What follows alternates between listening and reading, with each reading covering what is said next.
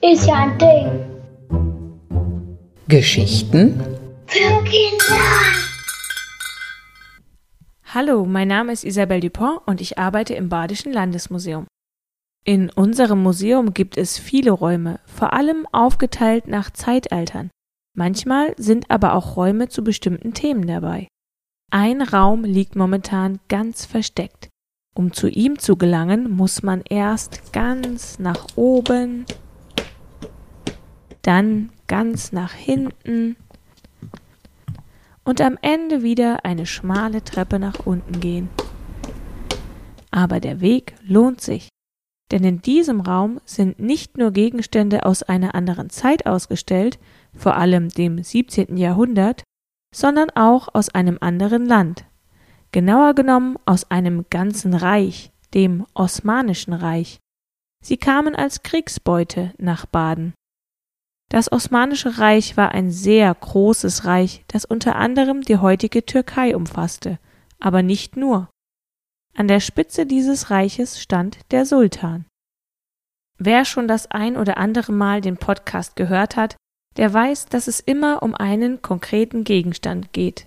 In diesem Raum ist mir eine Kopfbedeckung ins Auge gestochen. Klingt nicht so spannend, denkst du? Na, dann hör mal genau hin. Denn Kopfbedeckungen wie diese wurden von Janitscharen getragen. Deshalb nennen wir sie Janitscharenhaube. Aber was sind Janitscharen? Sie gehörten zu einer ganz besonderen Truppe, die direkt dem Sultan unterstellt war. Diese Truppe setzte sich zusammen aus jungen Männern, die nicht ganz freiwillig zu Soldaten geworden waren. Es waren Jungen und junge Männer, die aus ihren christlichen Familien gerissen und zu Soldaten ausgebildet wurden. Als das passierte, waren sie irgendwo zwischen acht und zwanzig Jahre alt. Sie wurden erstmal für fünf bis sieben Jahre zu guten Muslimen erzogen. Danach folgte eine sechsjährige militärische Ausbildung. Sie lernten in dieser Zeit also gute Soldaten für den Sultan zu sein. Der Vorgang wird auch als Knabenlese bezeichnet. Nach der Umerziehung und Ausbildung war auch ihr Leben als Soldat wirklich hart. Sie mussten sehr diszipliniert sein und viel trainieren, Sie hatten keine Frau oder Familie, keinen eigenen Besitz und bekamen auch kaum Lohn für ihren Dienst. Aber sie hatten auch Vorteile, weil sie eine besonders wichtige und gefürchtete Truppe waren. Sie konnten weiter aufsteigen und sogar Großvisier werden.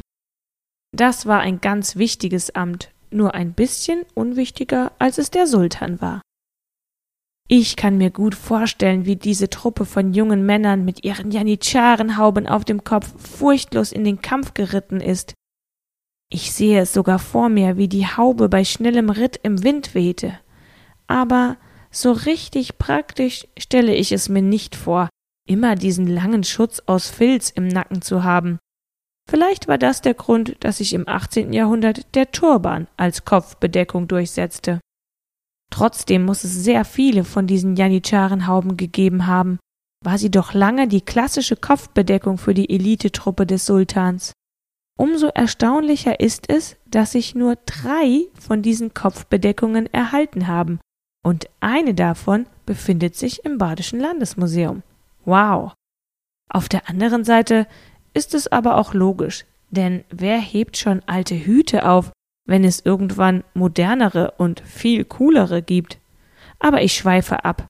So eine Janitscharenhaube enthielt auch viel Symbolik, also Dinge, die eine Bedeutung haben.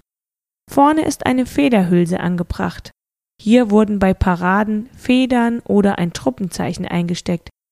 Außerdem ist noch das Salomons-Siegel zu erkennen, ein sechseckiger Stern, der eine magische und beschützende Wirkung hatte. Der Name Allah ist ebenso enthalten. Ha, du siehst also, so eine Kopfbedeckung hat ganz schön viel Geschichte zu bieten. Nicht umsonst heißt ein Sprichwort Kleider machen Leute. Bei den Janitscharen galt das allemal.